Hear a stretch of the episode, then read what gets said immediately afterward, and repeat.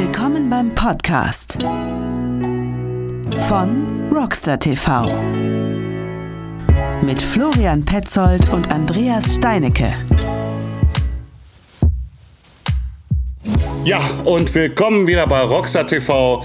Aufnahme. Andreas, sag schnell, welche Aufnahme haben wir jetzt? Äh, oh, oh, falscher Fuß. Äh, ich glaube, das ist bei Nummer 16. Nein, 17, Mann, Ach, Güte. Nochmal, ich bin immer ein Mann. dran. Naja, okay. Hör mal. Ist ja nicht schlimm. Ja, du, hör mal, ähm, wir, wir, wir haben ja viele Projekte geplant, aber egal, Emma, wir machen, ich mache wieder Mr. Mysterium und so. Äh, äh, aber wir haben heute wieder einen Gast. Wolltest du ihn mal was fragen? Nee, ah, ja, natürlich will ich ihn irgendwas fragen, selbstverständlich. Aber ähm, wir teilen uns das ja immer quasi so ein bisschen auf, wer jetzt wen einlädt. Und äh, da du unseren Gast heute eingeladen hast, äh, darfst du ihn natürlich auch selbstverständlich vorstellen. Hallo Gino. Hallo, schönen guten Abend. Darf ich guten Abend sagen? Ja, ne? Wir sind live. Ja, natürlich. Nee, ja, wir sind nicht, wir sind, wir sind nicht live, wir sehen uns nur live. Die Aufnahmen, die äh, werden wir halt in der nächsten Zeit äh, zusammenpacken und dann geht das dann halt als Podcast. So in den nächsten zwei Wochen wird das dann halt veröffentlicht. Ähm, Habe ich mir fast gedacht. Ja, äh, also, also, live in dem Sinne, wir sehen uns jetzt hier live über, über Microsoft Teams halt. Äh, das wissen die Zuhörer, dass wir das so machen. Ähm, aber Gino, äh, jetzt, äh, wer ist der Gino? Was macht der Gino? Erzähl mal ein bisschen was von dir. Ja, ich bin der Gino und ähm, ich habe so eine kleine Firma, die heißt Flatout Suspension. Wir servicen Federelemente und ähm, auch Sattelstützen, die gehören da ja auch dazu. Und wir haben das Ganze ein bisschen ausgebaut. Vor zwei, drei Jahren haben wir angefangen, auch Custom Bikes aufzubauen. Also unter anderem gestartet haben wir mit Yeti. Äh, wir machen Ibis aktuell, sind noch neue Marken hinzugekommen. Also wir sind mittlerweile durchaus mehr wie nur Suspension Service. Ne? Wir kümmern uns um hochwertige Mountainbikes, sag ich mal. Und natürlich, Suspension Service ist unser Steckenpferd. Gar keine Frage. Okay, und das findet wo statt? Hier im Ruhrpott? Wir sind ja im schönen Dortmund und äh, im Indu-Park. Das kennen ja manche, wenn sie samstags morgens zu Ikea müssen frühstücken. Äh, ziemlich da in der Nähe sind.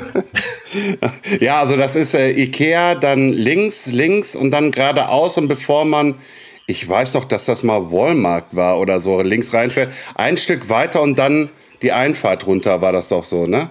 Ich war ja einmal bei äh, dir.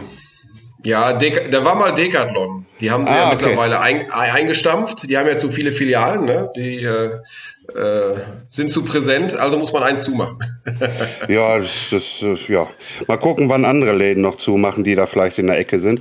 Aber äh, das andere Thema äh, können wir mal irgendwann anders bequatschen.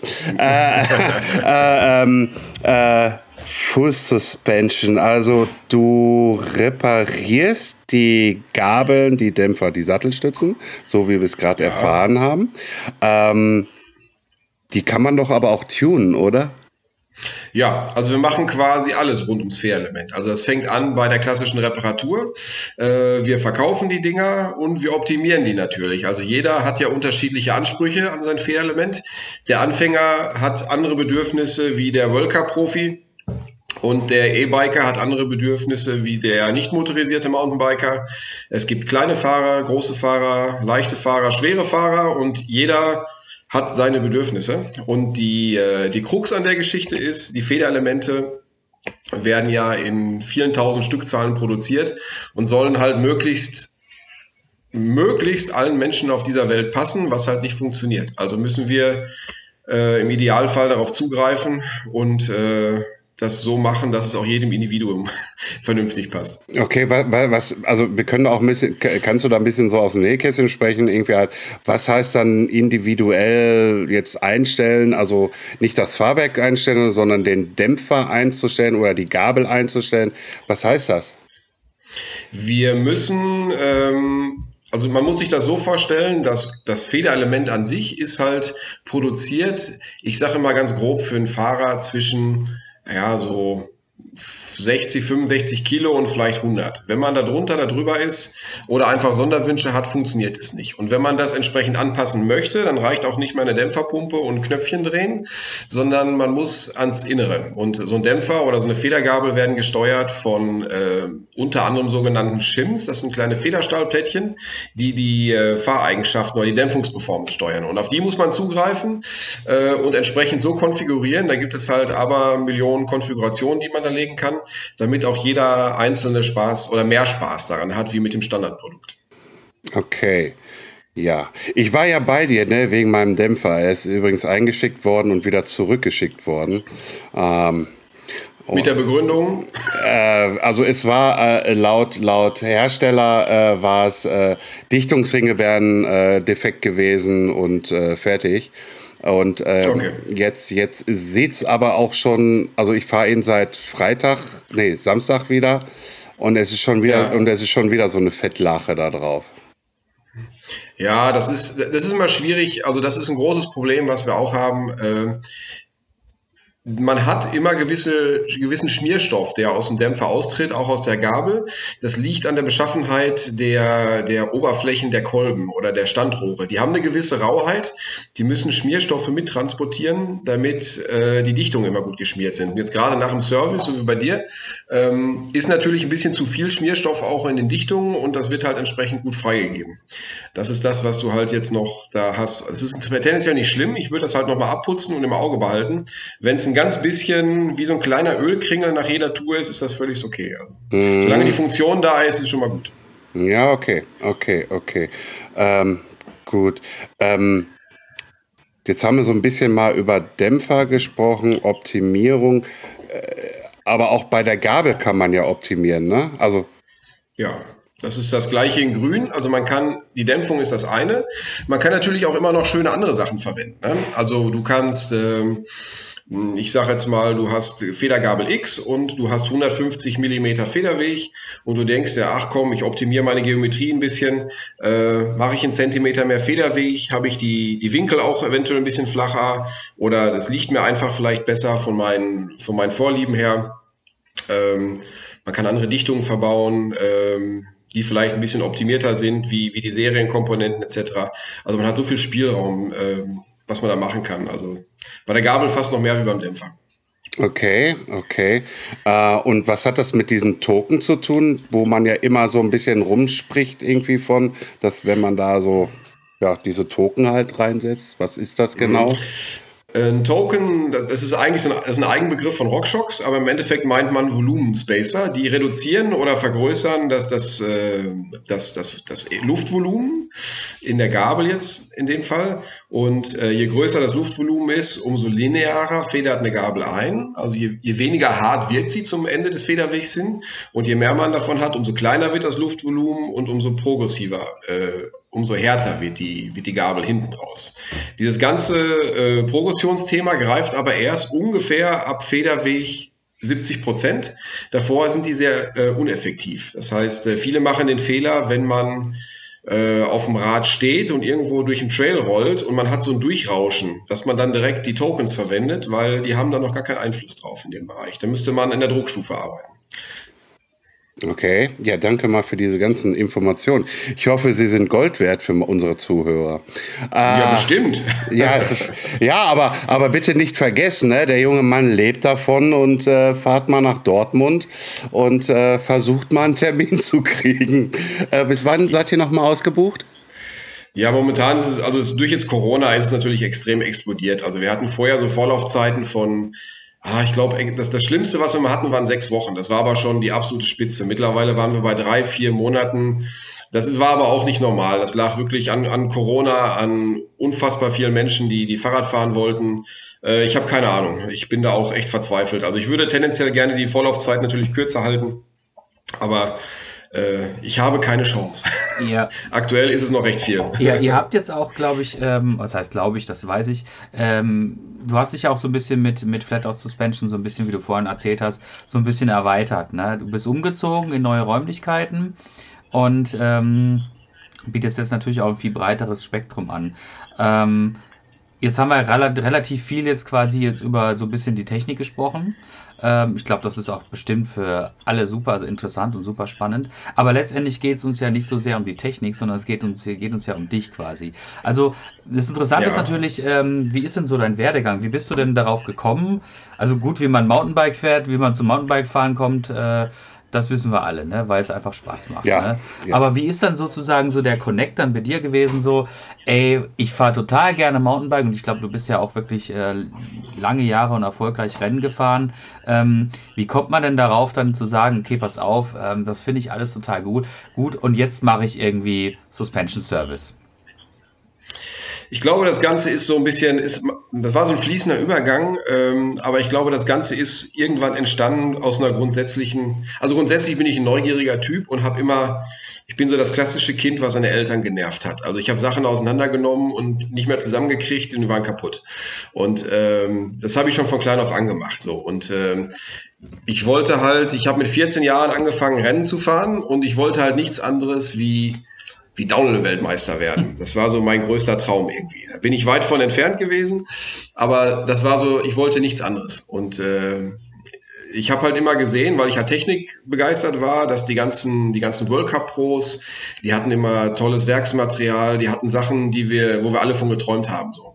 Und ähm, dann habe ich mich halt hingesetzt und habe mir überlegt, wie kriegst du das denn hin in deinem Gartenhaus, was meine kleine erste Werkstatt war, das Gartenhaus meiner Eltern, das wurde extra zum Fahrradschrauben umgebaut. Ähm, wie kriegst du das hin, auch so geiles Material zu haben? Also ist man motiviert und fummelt rum und auch diese, diese Fummeleien waren weit weg von, von gut, aber man hat sich halt mit beschäftigt und hat ganz viel falsch gemacht und ganz viel kaputt gemacht. Und äh, irgendwann wurde es besser, so mit den Jahren. Und dann hat man für den einen oder anderen Freund oder Bekannten äh, auch mal Fehlerelemente gemacht.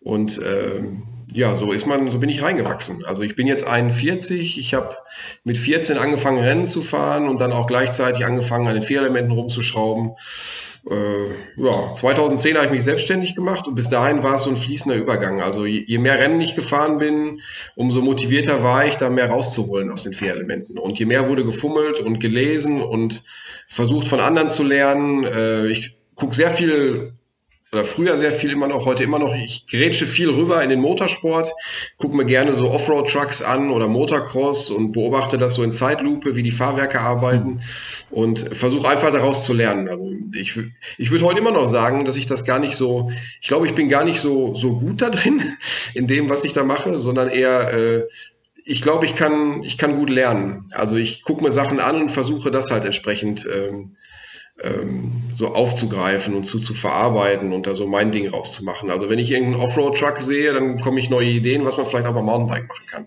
So in die Richtung.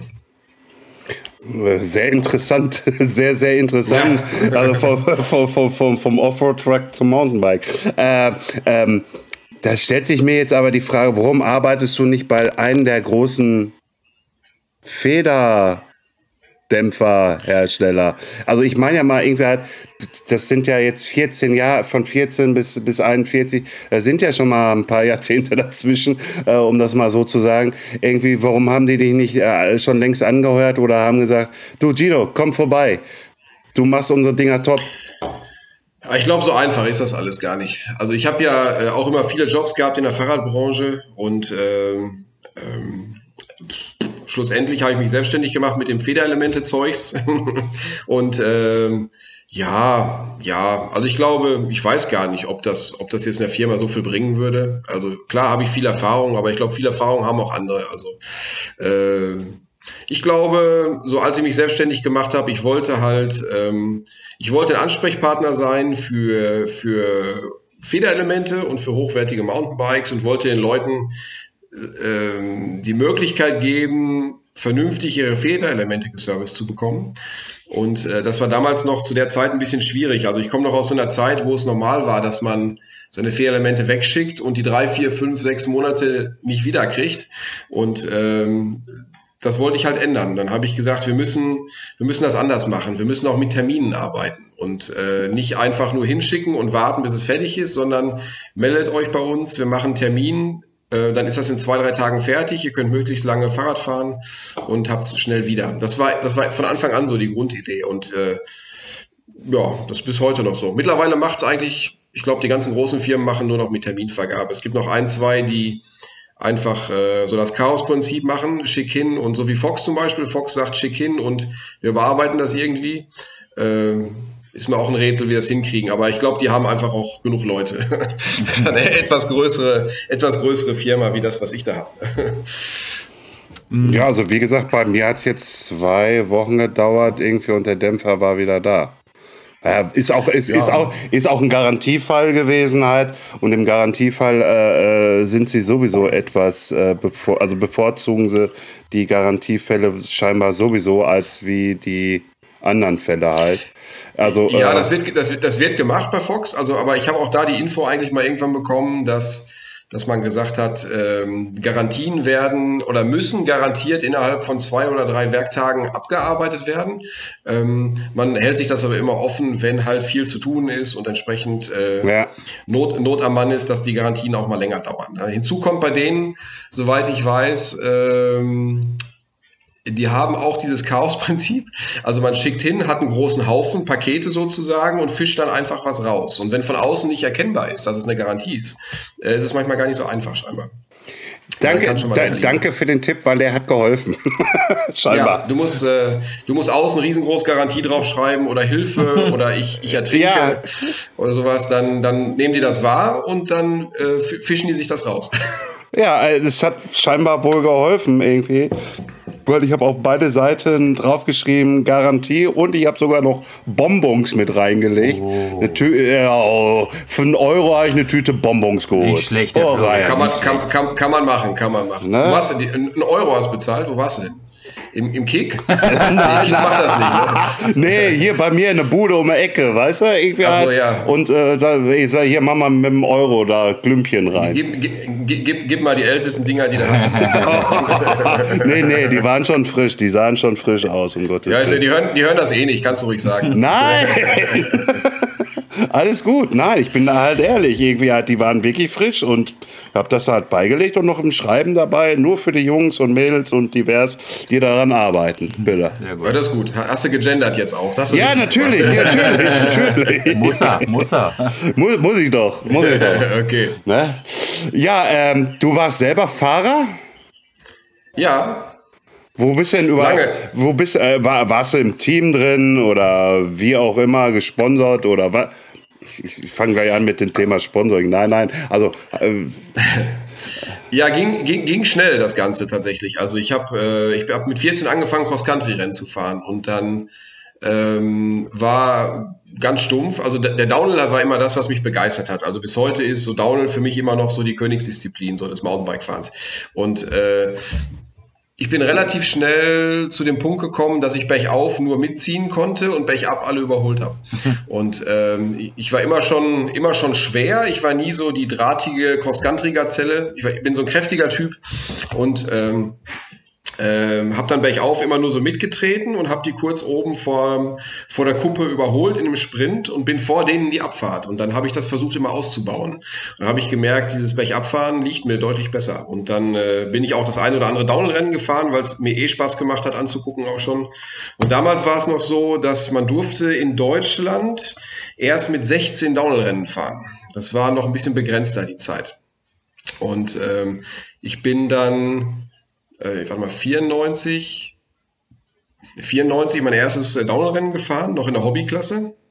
Und dann kamen so langsam die Lizenzen dazu. Ab 95 bin ich Lizenzrennen gefahren und die Landesmeisterschaft, die nordrhein-westfälische Landesmeisterschaft mitgefahren mit 15 und äh, hätte da gar nicht starten dürfen. Und der damalige WAV, der Wettkampfausschussvorsitzende, so wie es heißt, hat, äh, wusste das, hat aber zwei Augen zugedrückt und hat einfach so getan, als hätte er mein Alter nicht gesehen.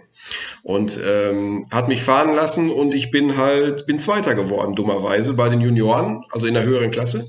Und ähm, äh, ja, das war so der Einstieg. Damit hatte ich dann quasi auch mehr oder weniger eine Qualifikation geschafft für die äh, oder ja die erste Möglichkeit gehabt, der Europameisterschaft zu starten. Also ich durfte 96, 96 bin ich meine erste Europameisterschaft gefahren, wobei 95 da egal war. Aber die Rennen dann in der 96er, im 96er Frühling, die da, haben mich dafür qualifiziert, dass ich EM fahren durfte.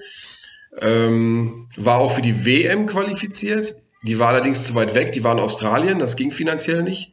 Konnten meine Eltern nicht stemmen. Und äh, ja, dann bin ich als Junior halt EM, WM gefahren und äh, bin 97, Moment überlegen, 96 war mein erstes Co-Sponsoring-Jahr. Da habe ich meinen ersten Co-Sponsor gehabt. Ähm, bin damals für Hot Chili gefahren. Die Marke gibt es heute, glaube ich, gar nicht mehr. Und ähm, das war die Zeit, wo ein Herr Markus Klausmann auch seinen ersten World Cup gewonnen hat. Und ähm, ähm, da bin ich quasi auch für die gleiche Marke Hot Chili, da bin ich im Co-Factory-Team unterwegs gewesen.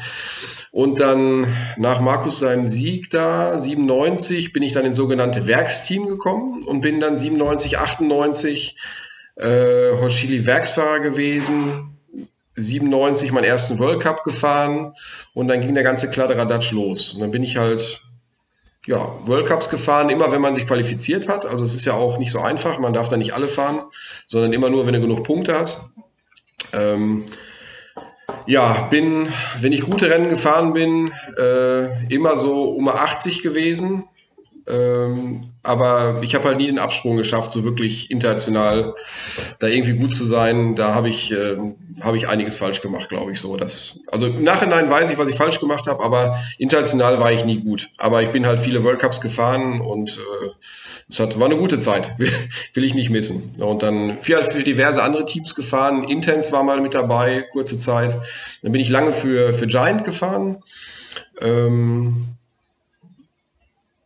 ich glaube, sechs Jahre, sechs oder sieben Jahre für Giant gefahren. Ähm, dann kam damals, hieß es noch Toxoholics, heute heißt es ja Fox. Ein bisschen Turner, Orange war zeitlang dabei. Mit Nikolai habe ich immer sehr viel gemacht über die ganzen Jahre. Die waren immer, sind immer noch gute Freunde von mir. Die haben mich immer äh, unterstützt mit, mit Custom-Geometrien und solchen Geschichten. Ja, und dann habe ich irgendwann mal eigenen Krams gemacht. Ne? ja, du, äh, sehr, sehr interessant. Also deswegen waren wir beide, glaube ich, jetzt Andreas und ich auch sehr, sehr ruhig und haben mal wirklich gespannt zugehört. Ähm, wow, Andreas, ich muss das gerade verarbeiten. Hast du eine Frage? Ich ja. Ist ja auch viel, ne? Sind ja auch ein paar Jahre zwischen. Ne? ähm, fährst du jetzt noch Rennen? Also bist du noch irgendwie aktiv? Ich bin, äh, ich würde gerne, also ich habe, ähm, äh, das muss ich mal überlegen. Äh, wir haben jetzt 21, ne? Äh, Corona-Jahr war letztes Jahr. Ich bin Frühjahr 9, ich bin Ende 18, so Ende 2018 habe ich gesagt. Bis dahin war ich auch in Sponsorings und so, trotz der Selbstständigkeit und ähm, habe gesagt, ich lege jetzt alles nieder. Ich habe äh, einen kleinen Sohn bekommen gehabt zu der Zeit und äh, ja, ich habe ja mein Ding gemacht und mir war es halt sehr wichtig, dass äh, mein kleiner Sohn die die maximalste Aufmerksamkeit bekommt. Einfach so die äh, ich hatte ja nichts mehr, ich war ja ich war ja durch mit der Rennfahrerei. Also ich habe das ja quasi nur noch für mich so aus Spaß an der Freude gemacht. Habe dann gesagt, ich lege alles nieder und nach der ganzen, nach den vielen Jahren Sponsoring und Verpflichtungen etc. kümmerst du dich jetzt nur um Familie und um Arbeiten und fährst Rennen, wie du Bock hast. Und dann bin ich äh, Anfang 19, da habe ich mir Fahrräder gekauft, einfach die, wo ich Bock drauf hatte, also nicht mehr mit Sponsoring.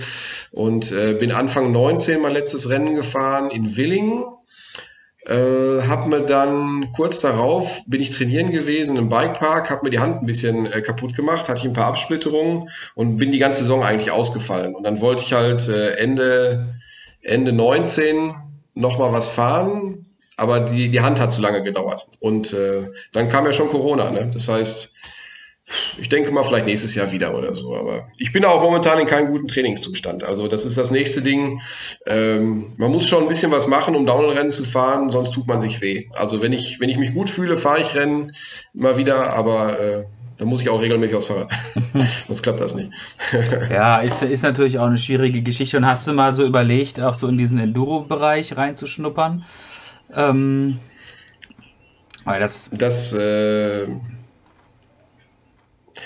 das war immer so ein Thema.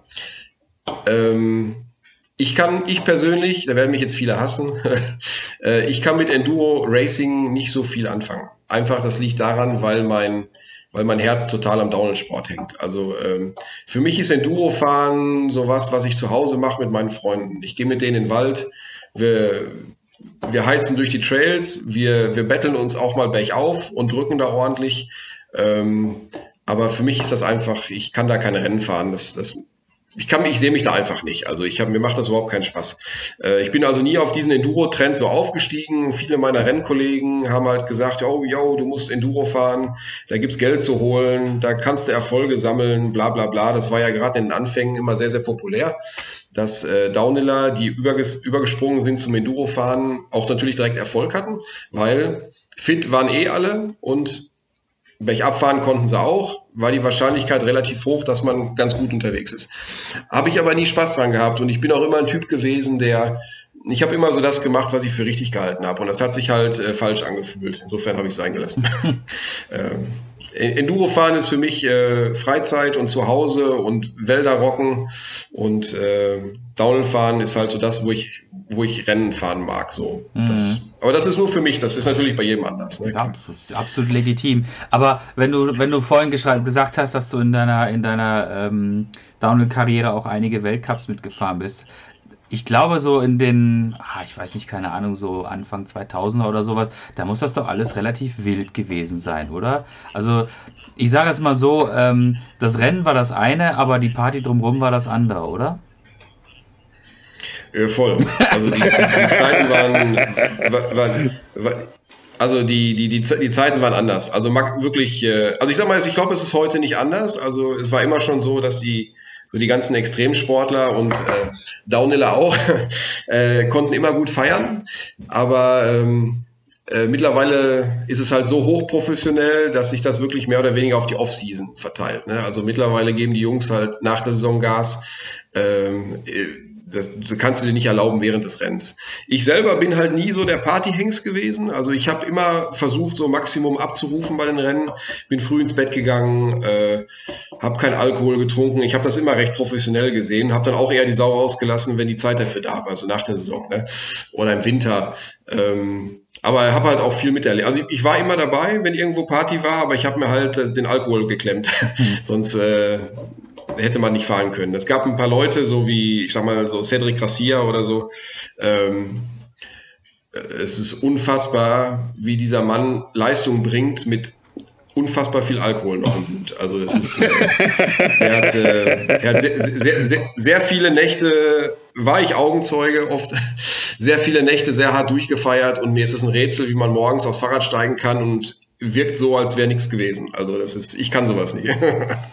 Hast, das ist Wahnsinn. Also. Hast du auch so Freundschaften irgendwie geschlossen? Bestimmt hast du natürlich auch Freunde da irgendwie äh, Freundschaften geschlossen und hast du da auch bis heute pflegst du da noch Freundschaften zu irgendwelchen damaligen Pros oder also das ist natürlich interessant zu wissen. Also wir haben, ähm, ich sag mal, meine, meine allerengsten Freunde sind natürlich die, die hier aus meinem, äh, aus meiner Heimat kommen sozusagen. Aber es sind viele Leute, die ich sehr, sehr bewundert habe und die hinterher wirklich Freunde geworden sind. Also ähm, ich bin froh darüber, irgendwann zum Beispiel mit Markus Klausmann, der wirklich für mich immer so das, das absolute Oberidol war. Äh, äh, dass wir uns irgendwann näher kennengelernt haben, auch bei den Rennen und äh, einfach immer toll verstanden haben. Äh, Markus macht ja auch mittlerweile in Federelemente. Ne? Und ähm, das, das macht Spaß. Und dann gibt es ja noch so einen legendären Jürgen Benecke, äh, auch meine absoluten Superidole und den ich auch mittlerweile als, als Freund äh, nennen darf, glaube ich. Wir machen zusammen diese Wandhalterung, der Hänger. Der Jürgen hat diese Wandhalterung erfunden. Äh, ich kümmere mich um den europäischen Vertrieb. Äh, ich habe ihn auch schon mal irgendwann in New York besucht, in seiner, in seiner Wohnung. Und äh, Jürgen ist ein ganz, ganz toller Kerl und äh, der, wie, wie alt ist denn der jetzt eigentlich? Äh, Ende 40? Jürgen müsste so Ende 40 sein. Ähm, es ist unfassbar und dann merkt man auch, warum die Leute, warum so ein Jürgen Benecke so unfassbar gut war. Ähm, du brauchst den Leuten nur in die Augen gucken. So. Du siehst halt, warum die, die sind Profi durch und durch. Ist egal, ob es bei der Arbeit ist oder ob es beim Sport ist. Also die sind nochmal auf einer anderen Ebene verglichen jetzt mit, mit äh, unser Eins irgendwie so, die so versucht haben, dann Anschluss zu finden. Also so ein Jürgen Benecke, den könntest du heute noch irgendwo auf ein Downrad setzen und der würde immer noch um sein Leben fahren, glaube ich. Also das ist, äh, der, das, die, die haben halt dieses gewisse Etwas, was man braucht, um halt international vorne zu fahren. Ne? Und ja, sind viele. Ähm, ansonsten, ich bin, bin total glücklich, dass ich viele Leute noch habe kennenlernen dürfen, so die ähm, äh, oder erleben dürfen, nicht kennenlernen. Ja, kennenlernen teilweise auch, aber erleben dürfen, die so für mich einfach so Jugendhelden waren. Also ich bin ja auch nur so ein Fanboy gewesen, der angefangen hat mit, mit dem Downhill-Fahren. So so, so Mountainbike-Legenden wie John Tomic oder Sean Palmer oder so. Das, die, die durfte ich alle live erleben. Ich durfte die beobachten beim Rennen fahren und beim Trainieren. Und ich habe die vor mir gehabt äh, im Starthäuschen. Ich habe die hinter mir gehabt. Ähm, äh, das ist schon geil. Also das ist sowas, äh, das das, ist nicht jedem gegönnt und da bin ich sehr froh darüber, dass ich das alles so habe sehen dürfen. Also, mhm. ist schon ganz cool. Warst du auch äh, Übersee mit äh, dabei oder hast du dich eher gesagt, okay, pass auf, das ist mir alles ein bisschen zu teuer, ich bleibe lieber so im, im erfahrbaren Bereich? Ja, das ist ja immer die, man muss das Alter da sehen. Also ich habe ja früh angefangen, sprich ich bin darauf angewiesen gewesen, dass meine Eltern mir das finanzieren. Und äh, Übersee ist halt unerschwinglich gewesen. Also meine Eltern haben alles möglich gemacht, was, was finanziell zu, zu stemmen war, haben äh, recht früh, äh, wir hatten Wohnmobile, wir hatten Wohnwegen, ähm, und sind durch Europa getingelt. Also Übersee war ich nur einmal in Mount St. Anne bei der Weltmeisterschaft, weil ich es bezahlt bekommen habe, ähm, vom, vom BDR in dem Fall. Und ähm, das war sensationell. Also Mount, Mount St. Anne war das geilste überhaupt. Also denke ich bis heute noch drüber nach. Das war 98.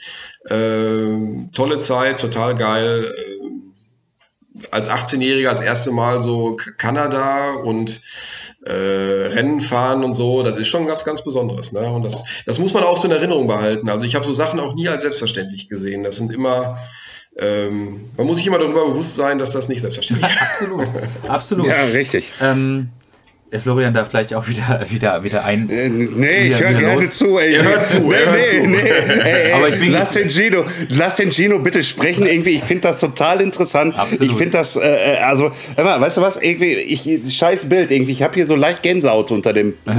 irgendwie halt. Ich finde das schlimm, richtig. ist nicht schlimm. Ich, ich, ich, ich, ich finde das richtig geil, irgendwie halt. Und äh, ich freue mich irgendwie gerade richtig, irgendwie, dass wir dich auch eingeladen haben, irgendwie. Und, äh, Ja, das ist schön. Das, das, das Geile ist, ähm, ich krieg Trink mal noch eine Cola. ja, ist aber Zero, ist Zero. Terror. Warte mal. In meiner, immer, Ich habe doch, mit ich hab doch mit Gin Tonic angefangen, oder? ja. Guck mal, ich verlasse mal das Bild, ich rühre mir noch ein. Ja, mach mal. Ähm, Ist doch so, gut, ist doch so gute Stimmung. Ja, läuft, läuft, läuft, alles super. Ähm, ich sehe in meiner, ab und zu mal so in meiner Facebook-Bubble, sehe ich auch immer wieder mal so Videos von den Anfängen äh, des Downhill-Rennens. Irgendwie, im, keine Ahnung, es muss auch irgendwie so, wann wird das gewesen sein? Anfang der 90er oder sowas, ne? Ähm, das sah schon alles ziemlich, ziemlich, ziemlich wild aus, mit was da für Fahrrädern die Jungs irgendwie runtergega- runter, äh, runtergeheizt sind, wirklich, ja. Und teilweise sich dann auch irgendwie so spektakulär zerlegt haben. Ähm, jetzt hast du das natürlich so ein bisschen äh, aus deiner eigenen Erfahrung miterlebt und äh, hast natürlich auch gesehen, wie die Technik vorange vorangeschritten ist. Und ähm, ich denke mal, es ist wahrscheinlich Prost. Prost.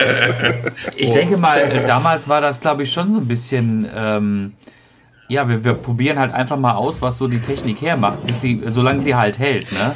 Und äh, heutzutage ist es ja. Ihr hat nie gehalten. Ja, ja. Nie. genau, so sah das auch immer aus auf diesen Videos. Und, ähm, und heutzutage, wenn du dir so diese, diese wirklich absolut hochtechnisierten Bikes irgendwie anguckst mit äh, ausgeklügelsten Federelementen und einer äh, perfekten Geometrie, ist das halt natürlich klar, logischerweise, wir leben 2020, ne? Aber früher war das doch eher so ein bisschen äh, Wilder Westen, oder? Ja, voll.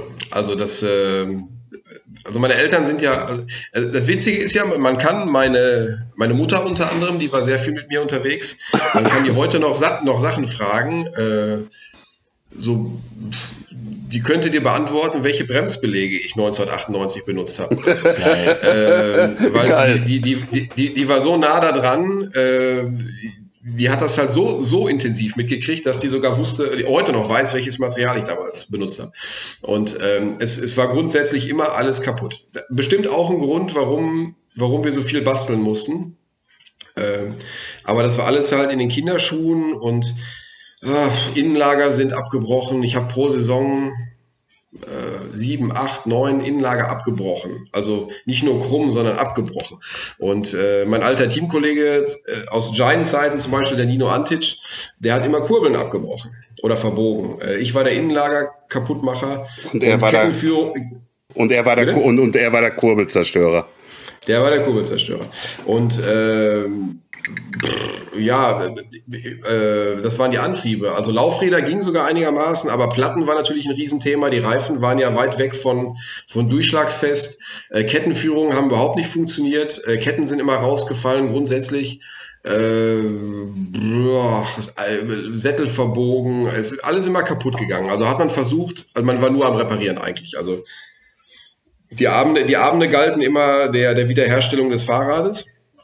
Und äh, heute, das ist auch einer der Gründe, glaube ich, warum heute die Kids so schnell so gut sind. Also es gab noch nie so eine gute Zeit, wo es so viel Fahrrad für so kleines Geld gibt.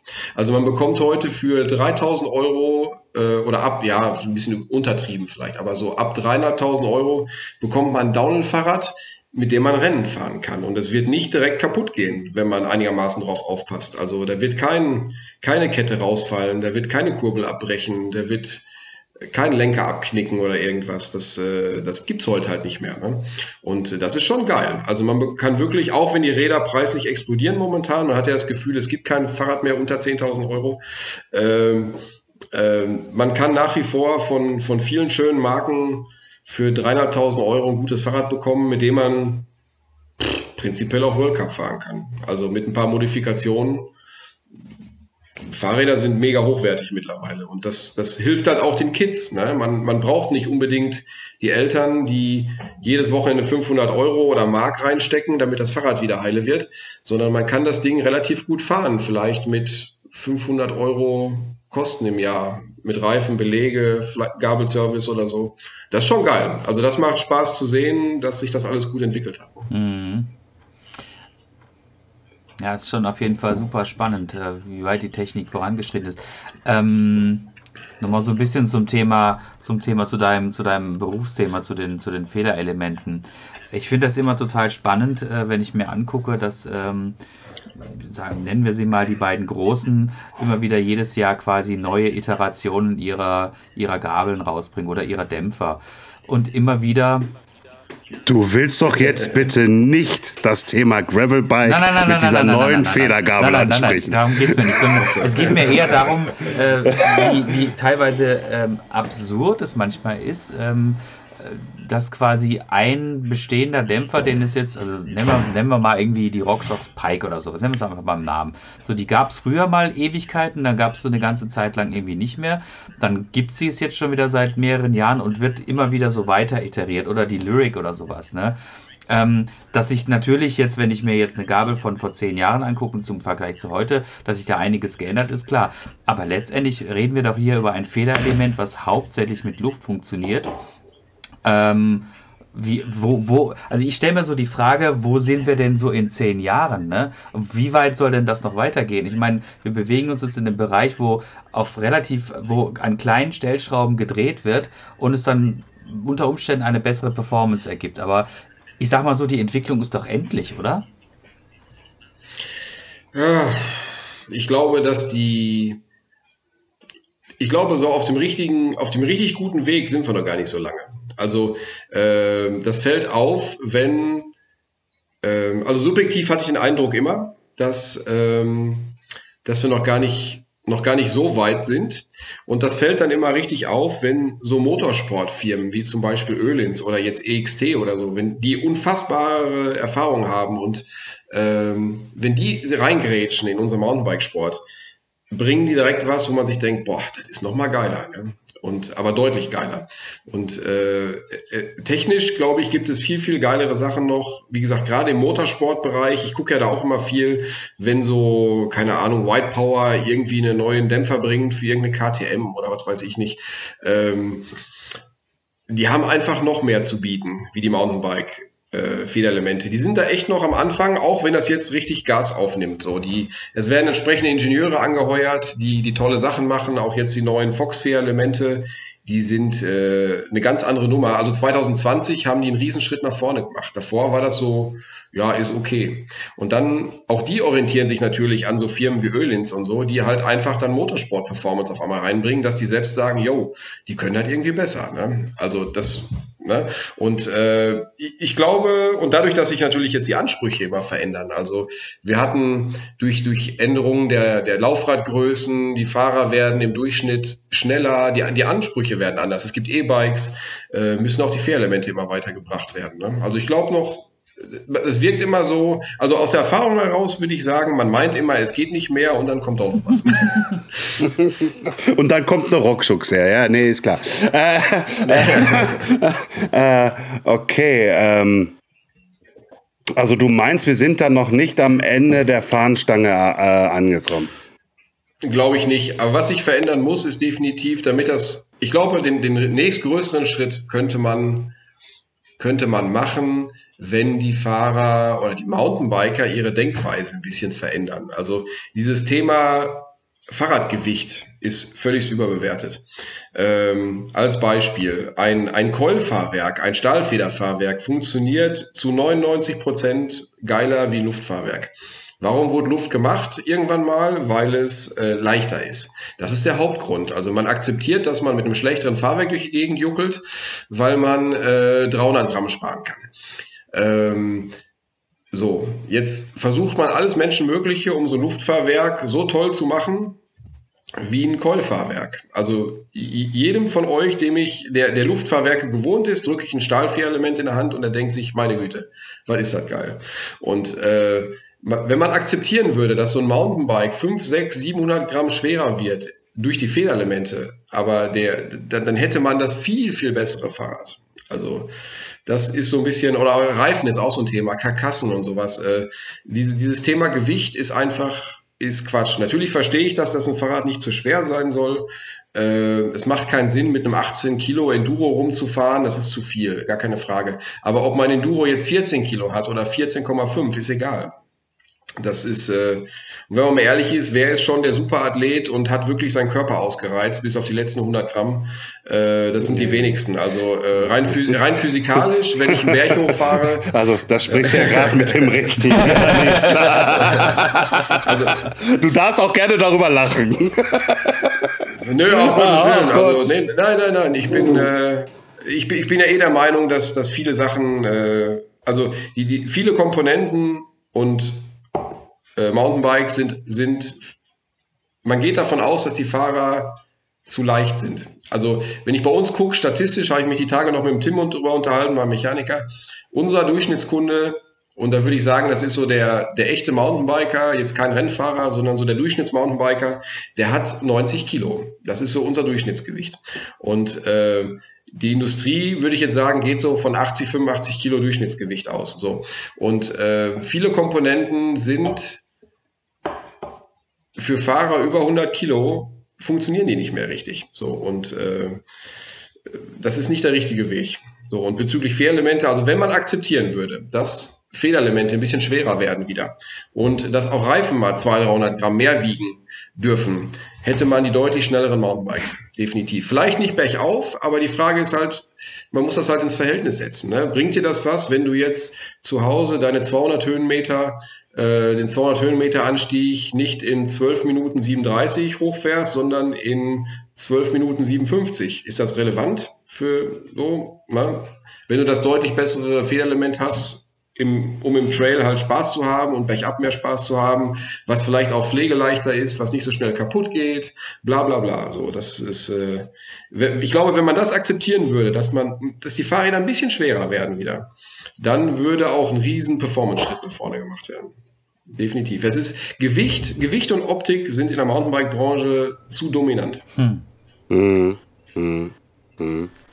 Ja, also ich bin ja kurz äh, oder lang auch am überlegen.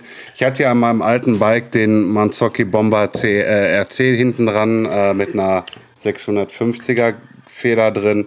Ähm, und jetzt fahre ich ja wieder Luftfahrwerk und äh, ich merke halt da irgendwie so, ja, es ist für mich auch schwammig am Arsch irgendwie. Ihr wisst ja da draußen, ich bin ja gerade so Mr. Assi-Positas. Und, äh, äh, und äh, äh, da ist, glaube ich, irgendwie halt so ein Stahlfederfahrwerk für hinten, glaube ich, äh, das Optimalere für mich. Bist du denn vor, bevor du denn auf den Mazzocchi gewechselt bist, bist du vorher Luft gefahren? Ja, ja, ja. Da hatte ich einen, Rock, hatte ich einen RockShox Deluxe Dämpfer aus 2018 drauf. Ja, so, jetzt bist du ja quasi mehr oder weniger neutral. jetzt, erzähl doch, jetzt erzähl doch mal, wie war denn der Unterschied, als du geswitcht bist vom, vom Luftdämpfer auf Coil? Erstens, es war äh, viel, viel steifer der Hinterbau. Das habe ich ja. de definitiv gemerkt gehabt. Ähm, das Bike war vielleicht nicht mehr, also es war ein 13,5 Kilo Bike, aber bei meinem Gewicht war, ist das sowieso Peng. Äh, äh, es war dadurch natürlich durch den Stahlfederdämpfer natürlich schwerer geworden, aber im Handling wiederum einfacher für mich geworden sogar noch, weil es mehr, ja. weil es mehr Gewicht drauf hatte. Ja, äh, und äh, es lag mir einfach besser. Das Ansprechverhalten irgendwie halt bei kleineren oder etwas größeren Sprüngen war einfach für mich in meiner Gewicht Gewichtsklasse optimal. Optimal, wirklich. Das, muss, das, ja. muss, muss das ist ja bei jedem so. Also ist egal, wie schwer du bist. Also das, das war, der Eindruck ist bei jedem. Ja, aber ne, irgendwie hat, und das kann ich halt einfach so sagen. Und ähm, bergauf fahren war also ich, ich, ich, ich habe auch mal unten runtergeguckt gehabt, irgendwie so, also ich hatte kaum ein Einfedern, irgendwie halt so minimal und ab. Aber das hast du auch beim, beim, beim, beim Luftfahrwerkdämpfer. Aber ich muss einfach sagen, irgendwie, ich hatte einfach ein besseres Gefühl auf diesen Bike drauf, was ich damals hatte, anstatt Luft äh, mit, also lieber Coil anstatt Luft. Jetzt fahre ich wieder Luft und ich muss wirklich sagen, ich habe da ein Rumgeeier hinten auf dem Arsch irgendwie halt, irgendwie halt, das, das macht nicht so wirklich gerade Spaß. So, und das hast du mir ja auch mal erklärt, wo ich da vor vier, fünf Wochen bei dir war. Ja, vier, fünf Wochen ist jetzt übertrieben, drei Wochen. Ähm, das auch. Egal. Äh, ist egal. Äh, irgendwie halt, da hast du mir ja auch erklärt, irgendwie halt, äh, äh der Coil, der da ja reingeht beim Luftfahrwerkdämpfer, irgendwie, der hat ja auch dann nochmal etwas Spiel. Und das merkt man wohl, glaube ich, oder so. Die, äh, ich glaube einfach, die, also eine, so eine klassische Druckfeder, die hat ja keine Reibung. Ne? Ja. Und äh, die, ich, ich versuche das immer so zu erklären, es ist das natürlichere Fahrverhalten. Also du, wenn du so eine Feder in der Hand hast und du drückst sie zusammen, die ist halt, die am Anfang ist die, die hat keine, die hat keinen Losbrechmoment, die ist halt ganz weich und dann wird die ganz linear, wird die härter. Mhm. Also wie man das, wie man das so erwartet. Wenn du so ein, also man, man, man weiß, wie sich sowas anfühlt. Und so Luftfahrwerke, man versucht ja dann wirklich mit allen möglichen Tricks die, die gleiche Kennlinie zu erzeugen wie so eine klassische, einfache Spiralfeder. Und äh, trotz allem fühlen die sich nicht so natürlich an wie eine Feder. Und das merkt man beim Fahren. Also das, äh, das ist eigentlich so der Hauptunterschied. Also diese, nebenbei ist der Schlüssel für ein gutes Fahrwerk ist Sensibilität. Also wenn ein Fahrwerk ähm, ich habe da auch ja wirklich extrem viel rumprobiert. Also wenn ein Dämpfer oder eine Gabel, wenn die nicht sensibel sind, kriegst du keine Traktion hin. Also diese, diese, dieser Punkt Grip, Traktion, Kurvengrip und sowas kommt von Sensibilität. Und das können Stahlfedern viel, viel besser. Und du hast halt keine Änderungen im, in der Härte, also das ist vielen gar nicht so bewusst, aber wenn du eine längere Abfahrt runterfährst, so Luftkammern erwärmen sich sehr stark, mhm. dass die, die, die Luft immer komprimiert wird. Ähm, das heißt, je länger du bergab fährst, umso härter wird dein Fahrwerk. Und ähm, so eine Stahlfeder macht halt das nicht, ne? Also die ist immer gleich. Also ob du draußen 20 Grad hast oder, oder, oder 8 Grad, du musst keinen Luftdruck kontrollieren, das Fahrwerk verhält sich immer gleich, beziehungsweise klar, die Dämpfung verändert sich, weil das Öl auch sich ein bisschen verändert durch die Temperaturen. Ähm, aber das ist halt, äh, du hast immer das gleiche Fahrverhalten. Okay. So. Und das ist, äh, das, das macht ich würde sagen, 100% der Leute macht das Spaß. Also die Leute, die keinen Bock haben oder die Macoil probiert haben und äh, das doof fanden, das war fast immer ein Handhabungsfehler, dass irgendwie der Tune nicht passte, äh, was wichtig ist, dass der Dämpfer natürlich entsprechend gut abgestimmt ist oder falsche Federhärte oder irgendwie sowas. Aber unterm Strich ist es so viel besser. Ne? Das, ist, äh, das ist schon gut. Aber ja. Gewicht ist, ist ein dominantes Thema. Ja, es ist immer irgendwie halt, selbst bei mir schwebt das ja im Kopf rum, obwohl das bei mir eigentlich Peng sein sollte irgendwie. Äh, aber nochmal darauf zurück, also ich bin wirklich wieder am überlegen, den Manzocchi Bomber CR mir da zu holen irgendwie und äh, weil er ist auch der einfachste irgendwie halt, ähm, um einzustellen, meiner Meinung nach, glaube ich. Äh, der super. Also ja. der ist, äh, ist ein schönes Beispiel für einen guten Dämpfer. Ähm, der, es ist ja technisch der, der alte Fox Van RC, soweit ich weiß oder soweit ich sehen kann, ist da nicht nichts dran geändert, bis auf ein paar Kleinigkeiten. Ähm, und du hast eine, eine gute Low-Speed-Druckstufenverstellung, du hast eine gute Low-Speed-Zugstufenverstellung. Äh, der ist robust, der geht nie kaputt. Äh, pff, total wenig Ärger gehabt mit dem Dämpfer. Also ist ein sehr, sehr guter Dämpfer für 399 Euro. Glaub, 399. Ja, wie viel? 399. Ja, jetzt, ja genau, das ist der alte Preis. Ich, der wird jetzt wahrscheinlich ein paar Euro teurer geworden sein durch Corona, ähm, aber mehr wie 440 oder so kostet er immer noch nicht. Und äh, ja.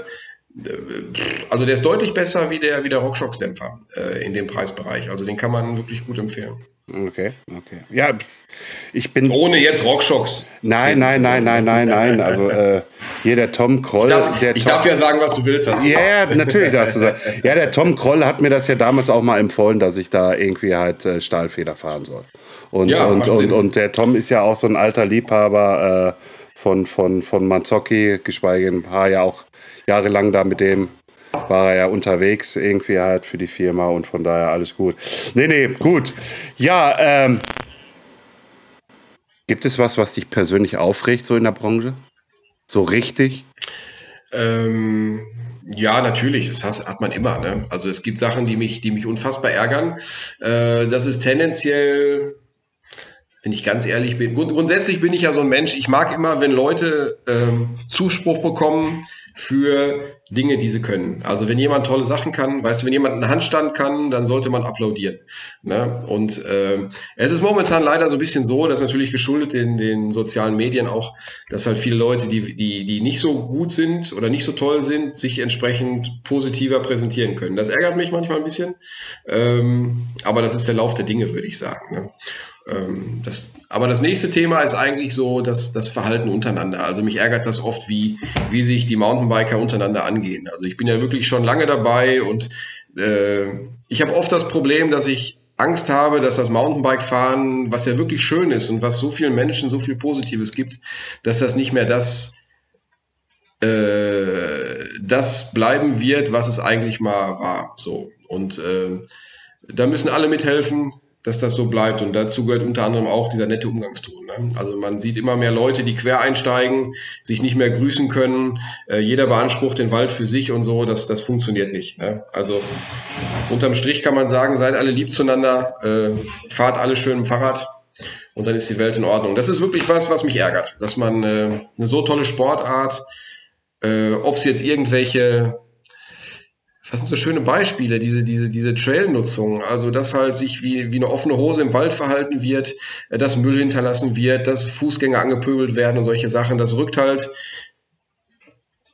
das rückt einzelne oder das sind einzelne Personen, die uns halt allen das Leben schwer machen. Und ähm, jetzt in Corona konnte man zu Corona-Zeiten konnte man es halt richtig sehen. Äh, die Wälder waren überfüllt und diese ganzen Probleme, Probleme die ich gerade angesprochen habe, die kamen wirklich dann äh, auf einen Punkt zusammen. Und äh, das führt dann dazu, dass wir alle unseren Sport irgendwann nicht mehr machen dürfen, weil schlussendlich sind wir nur geduldet im Wald. Also oftmals sind wir auf Trails unterwegs, die auch nicht 100% okay sind von der Legalität her und äh, wir sind darauf angewiesen, dass man, äh, dass man uns duldet, oftmals so. Und äh, deswegen alle nett zueinander sein äh, und gut ist. Das, ja, ja, ja. Das ist wichtig. Auf jeden Fall, wahre Worte. Also der Flo und ich, wir sind ja da mitten im Thema.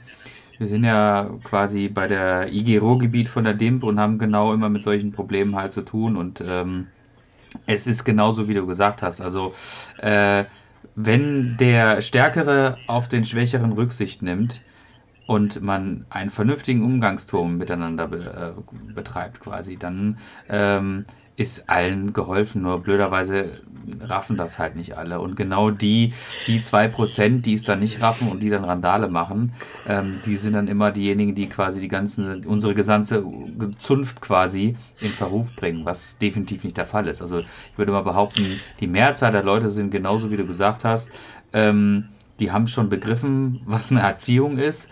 Die haben auch begriffen, dass man sich äh, quasi, dass man auf, auf den Schwächeren, nämlich den, den, äh, den Fußgänger oder den Wanderer entsprechend Rücksicht nimmt.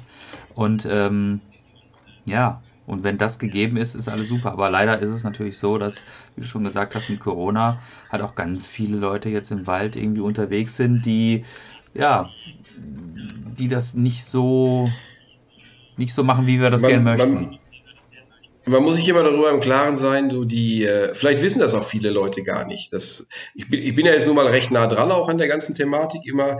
Einmal, weil ich selbst halt fahre, weil ich lange fahre und auch durch die vielen Kunden und so. Ich bekomme natürlich auch viel erzählt. Und ähm, das kann man alles schon auch für bare Münze nehmen, was so passiert. Und ich glaube, es ist vielen gar nicht bewusst, was da für ein Ton auch im Wald herrscht. Also da wird Waldbesitzern, wird, wird Schläge angedroht. Äh, es, es, werden Leute geschlagen tatsächlich. Also äh, äh, da passieren Sachen, wo ich mir denke, so leck mich am, am Arsch. Ne? äh, was ist da los? So und das ist jetzt nicht irgendwie eine dumme Geschichte, sondern das weiß ich. So Sachen weiß ich aus erster Hand.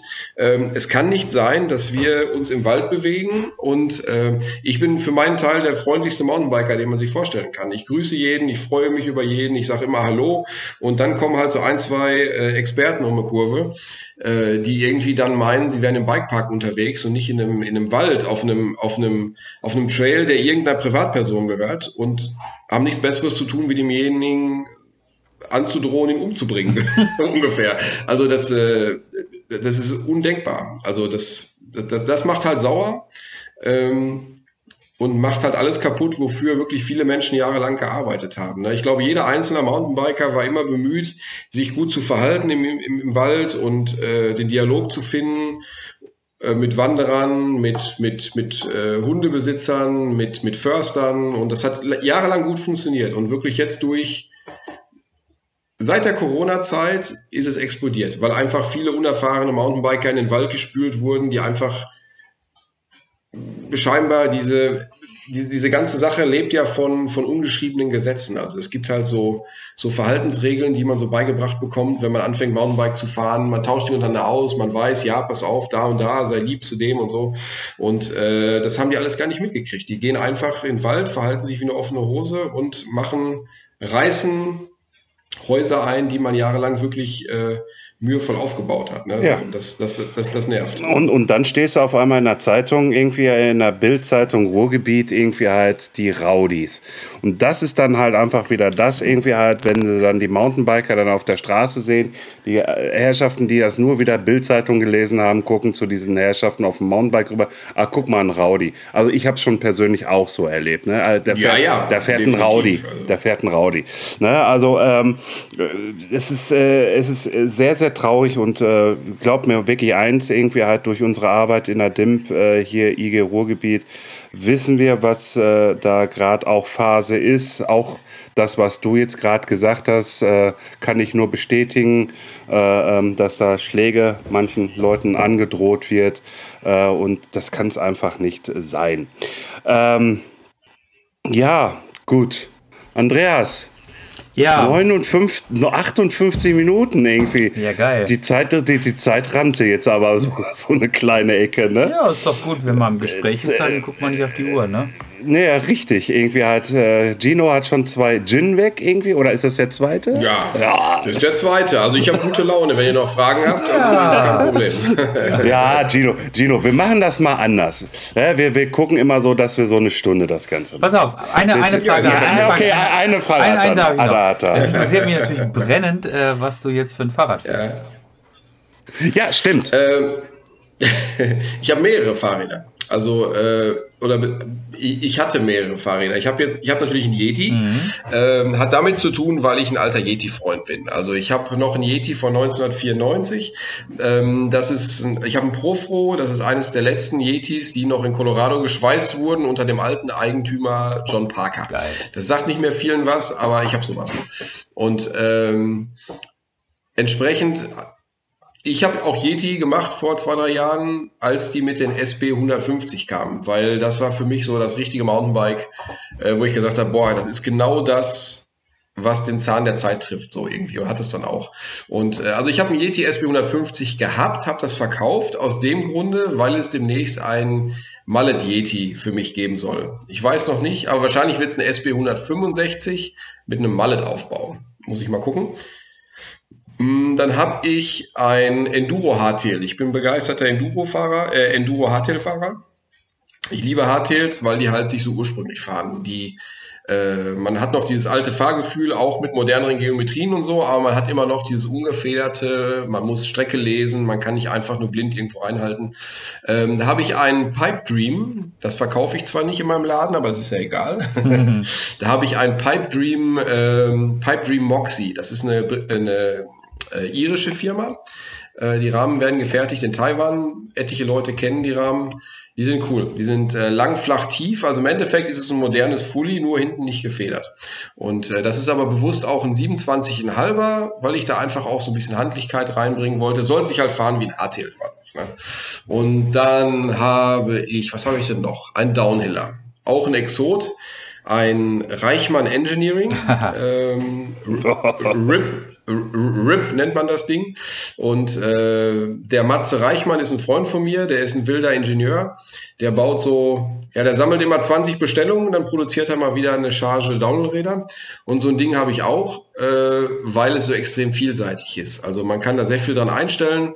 Ähm, ist was für Technikbegeisterte. Mehrere Hinterbaulängen, man kann verschiedene Steuersätze benutzen, verschiedene Umlenkhebel etc. pp. Dann habe ich ein Gravelrad, ähm, aus dem Grunde, weil ich nicht graveln will mit einem Schlafsack auf dem Lenker, sondern äh, weil für mich die, das die besseren Rennräder sind. Ich musste, auf, aufgrund der, der Rennfahrerzeit, musste ich immer sehr, sehr viel Rennrad fahren in meinem Leben. Und ich habe so die Schnauze voll von Rennradfahren, äh, weil man da so eingeschränkt mit ist. Man muss immer die perfekte Straße haben und es darf nichts, bloß kein Schlagloch und überhaupt. Und äh, für mich sind Gravelräder die sportlich ausgelegt sind, die besseren Rennräder. Deswegen habe ich so ein Ding, da habe ich einen Ibis Hacker. Äh, schöner Carbonflitzer, aber sehr, sehr Mountainbike-lastig aufgebaut. Sehr breiter Lenker, ein XT-Schaltwerk, Hope-Kurbeln und sowas. Also man sieht da schon, dass ich eher Mountainbiker bin. Und äh, was habe ich denn noch? Ihr habt ja noch Zeit, ne? Klar. Ähm, klar. Ich, ich habe noch ein, ein Four-Cross Hardtail. Das ist ein, ein Rose tatsächlich. Äh, das habe ich mir damals gekauft, weil das recht lang war. Damit fahre ich, zu, bin ich Vorkrossrennen auch ein bisschen gefahren, ähm, aber nicht viel. Das habe ich immer noch. Damit fahre ich so ein bisschen Pumptrack und so. Ähm, das sind eigentlich so die Haupträder. Ich habe noch mehr, aber das sind so die, die ich hauptsächlich fahre. Tendenziell. Habe ich die Frage beantwortet? ja, das ist eine super Sammlung. Was mich jetzt noch wundert, E-Bike hast du nicht. Nee, äh, bewusst nicht. Also da möchte ich jetzt auch kein E-Bike-Bashing oder so betreiben, sondern das ist für mich persönlich auch wieder, ähm, ist es nicht das Gefühl von Mountainbike-Fahren, was ich so liebe. Also für mich ist das Mountainbike eine, ein, ein Geländefahrrad.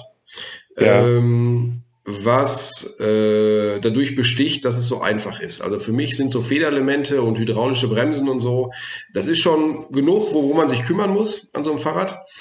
Ähm, ich, ich möchte halt einfach, dass es sich nach wie vor immer noch so fährt. So, und äh, durch, durch die Motorisierung habe ich das nicht mehr. Das ist dann nicht mehr das, das Mountainbike, so wie ich es halt liebe, sondern es ist mhm. was anderes. Es ist halt ein E-Mountainbike. E und äh, es ist okay, wenn das jemand so, so, so möchte, der dieses Fahrgefühl halt mag, der halt sagt, pass auf, ich liebe das irgendwo, ich kann den Trail doppelt so oft fahren oder äh, was auch immer, keine Ahnung. Aber das ist dann halt nicht mehr das, was ich möchte. So, und deswegen fahre ich keins. Ähm, das ist ganz einfach. Also ich, ich, ich finde die Dinger jetzt nicht doof in dem Sinne. Ähm, ich ärgere mich höchstens manchmal darüber, dass die als die besseren Mountainbikes verkauft werden, was ich auch nicht richtig finde, weil die haben auch genug Nachteile. Es ist nicht alles besser an so einem E-Bike. Ähm, aber für mich persönlich ist es einfach, ich möchte dieses, dieses ursprünglichere Mountainbike-Gefühl möchte ich mir beibehalten und, und gut ist. So, das ist meine persönliche Meinung. Ne? Und jeder, der das, der gerne ein E-Bike fahren möchte, der soll das tun. Ne? Ja, sicher, sicher, sicher, sicher, sicher. Ja, gut. Pass auf, wir wiederholen das auf jeden Fall. Weil ich glaube, ja. weil ich glaube, weil ich glaube und ich bin der festen Meinung, dass da noch mehr im Hintergrund bei dir drin steckt, irgendwie halt, als was du jetzt gerade in dieser einen Stunde uns hier äh, präsentieren konntest von dir selber und von deinem äh, Geschäft, was du da tätigst. Ähm, ich kann einfach nur sagen, fett, danke. Danke irgendwie, ja, danke ähm, dass du uns hier so die ganzen Antworten gegeben hast, deine Einschätzung, deine Ehrlichkeit, irgendwie, das finde ich richtig genial. Und äh, die Geschichten dazu, wow, ey, Gänsehaut. Danke. Ja, schön, das ist ja gut. Es ist ja schön, wenn du so ein emotionaler Typ bist, ne? Dass man auch da, dass man dir noch eine Gänsehaut verpasst. Ja, du, aber ich, ich, ich lasse mich ja, ich mich ja gerne überraschen. Ja, irgendwie halt um Gottes Willen, irgendwie, du, wie gesagt, es war halt so, ich hatte ein Problem, liebe Zuhörer, irgendwie mit meiner, mit meinem DPX2 und war gerade in Dortmund und dann bin ich zu Fallout Suspension hingefahren und äh, der Gino hat dann mich da beraten, was ich denn machen sollte. Groß auf dem Karton draufschreiben, Garantie und fertig. So. Zack, und das Ding ist innerhalb von zwei Wochen zurück, ne? Ja, komisch, komisch, komisch. Ja, aber ist ja jetzt auch nicht so, irgendwie Castro Brauxel ist ja äh, direkt um die Ecke irgendwie halt, dass man vielleicht mal sagen kann, ich komme mal abends irgendwie vorbei und dann fahren wir mal eine Runde oder wie auch immer. Kann ja alles möglich sein. Und ja, das ist überhaupt kein Problem. Kann man sicherlich einrichten. Ne? Also Sehr gut. kein Thema. Sehr gut. Andreas. Ja, vom äh, gefühlsumrankten äh, Mit-40er zum äh, Sus Suspension-Gott. mit, mit, mit, mit, wie alt bist du? Mitte 40? Ich, ja, der, der Flo ist irgendwie so, der ist ja fast so alt wie ich, ne? Ich glaube, du bist, Ja. du bist äh, auf, was bist du, 44? Ich bin 44. Ja, genau, ich bin, ich bin 45, so. Aber das Schöne ist ja, ne, wenn wir uns hier im Team sehen, wir sehen ja alle total geil jung aus. Ja, also ich bin ja der, ich bin ja der Jüngste hier in der Runde, Ja. sehe ich gerade. Mit Aber ich 42? glaub- 41. Ah, oh, Entschuldigung, oh, Entschuldigung. Ja, ja. Aber ich glaube, ich habe den grauesten Bart von euch. Ah, nein, nein, nein. Ich trage ihn auch mittlerweile kurz, aber er ist schon. Ich auch. Er ist schon Ja, ziemlich. Und äh, Ja.